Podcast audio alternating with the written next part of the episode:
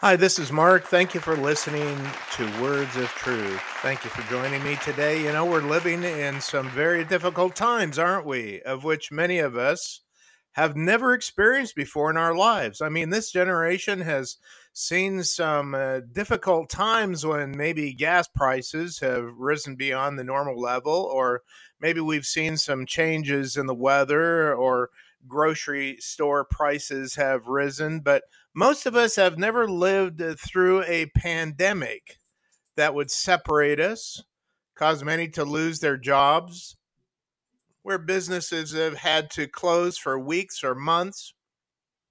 And all of this has caused what? Stress, not only economically, but socially and psychologically. And it's in light of that that today I want to talk about the strength we have in the Lord in times of trouble. Let me begin by reading Psalm 46, 1 to 3. God is our refuge and strength, always ready to help in times of trouble. So we will not fear, even if earthquakes come and the mountains crumble into the sea. Let the oceans roar and foam. Let the mountains tremble as the waters surge. Now, if you think about the economic crisis happening in our world right now, we could easily substitute some of the words for this psalm and it would really apply to our situation today. Let me do that and show you how it could read. So we will not fear, even if a financial crisis comes in and the stock market plummets to new lows. Let the retirement accounts plummet and crumble, and let the people on Wall Street and the stock market tremble as our confidence in the economy is at an all time low. that pretty good, doesn't it? Or we could say it this way So we will not fear, even if we lose our jobs and my employer closes their doors. Let the pandemic roar and foam. Let society live in fear and anxiety. God is our refuge and strength. And I think you get the point. In fact, you try it put your own words and fears and anxieties in there. And it means the same thing. The key in these verses is in verses 1 and 2, where it says, God is our refuge and strength, always ready to help in times of trouble, so we will not fear. And today, now I'm not going to belabor the point, but my simple message today, and and I hope you'll listen to it, is that God is calling us today to remember that He is our refuge and strength. And so we don't have to live in fear.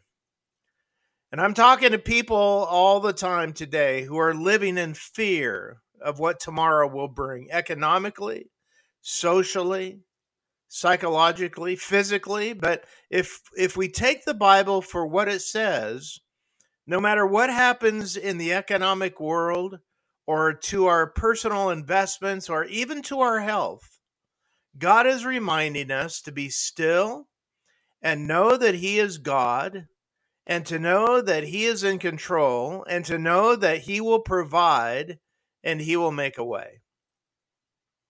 Now, I know that our governments try to convince us that they're the ones that we can put our trust in and that they'll take care of us, but well, that's kind of a joke, isn't it? As followers of Christ, God is the one that we find our security in, no matter what happens to us. Romans chapter 8, verses 38 and 39 tell us, For I'm sure that neither death nor life, nor angels, nor rulers, nor things present, nor things to come, nor powers, nor height, nor depth, nor anything else in all creation will be able to separate us from the love of God in Christ Jesus our Lord. Now, I don't know how many of you have read from Watchman Nee, a Christian Chinese author. But in a book entitled The Spiritual Man, Nee writes about men's soul and his emotions and how critical it is to allow the Holy Spirit to influence our actions and reactions. In fact, let me just read to you a portion of what Nee writes. Quote, one quality which characterizes a spiritual person is the great calm he maintains under every circumstance. Whatever may happen around him, or however much he may be provoked, he accepts it all calmly and exhibits an unmovable nature. He is one who is able to regulate his every feeling because his emotion has been yielded to the cross and his will and spirit are permeated with the power of the Holy Spirit. No ex- extreme provocation has the strength to unsettle him.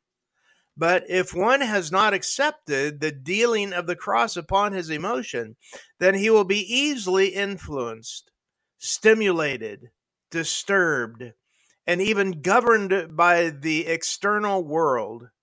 He will undergo constant change, for emotion shifts often. The slightest threat from outside or the smallest increase in work shall upset him and render him helpless. Whoever genuinely desires to be perfect must let the cross cut deeper into his emotions. Wow. I hope we can all let those words sink into our hearts when difficult times come. But let's also be reminded of what the psalmist says in verse 10 when he writes, Be still and know that I am God. In other words, let's put down all of our futile efforts in dealing with things that belong to God. Let's put down all of our own methods and strategies and self determination and stand in awe of God and in his mighty power. In fact, that phrase, be still, means to relax, to let go, or even to stop. It implies an act of surrender, now, literally, it doesn't simply mean to sit quietly and listen to God, although there are times that we need to do just that sit still and listen. But really, it's talking about trust and submission. And by doing that, we can find the peace of God as we see Him triumph over all of our battles. And by the way, as a side note, Psalm 46 may have been the inspiration for Martin Luther's hymn, A Mighty Fortress is Our God. In fact, let me close with the words of that great song. He writes, A, a mighty fortress is our God, a bulwark never failing. Our helper, he amid the flood of mortal ills prevailing. For still our ancient foe doth seek to work us woe. His crafts and power are great, and armed with cruel hate on earth he is not his equal. Did we our own strength confide? Our striving would be losing were not the right man on our side, the man of God's own choosing. Dost ask who that may be? Christ Jesus, it is he, Lord Sabaoth, his name. From age to age the same, and he must win the battle. And though this world with devils filled should threaten to undo us, we will not fear, for God hath willed his truth to triumph through us. The prince of darkness grim, we tremble not for him. His rage we can endure, for lo, his doom is sure. One little word shall fell him. The word above all earthly powers, no thanks to them, abideth. The Spirit and the gifts are ours through him who with us sideth let goods and kindred go, this mortal life also. The body they may kill, God's truth abideth still. His kingdom is forever. Amen. Thanks for joining me today. Please join me again next week and consider following this podcast so that you don't miss a single episode.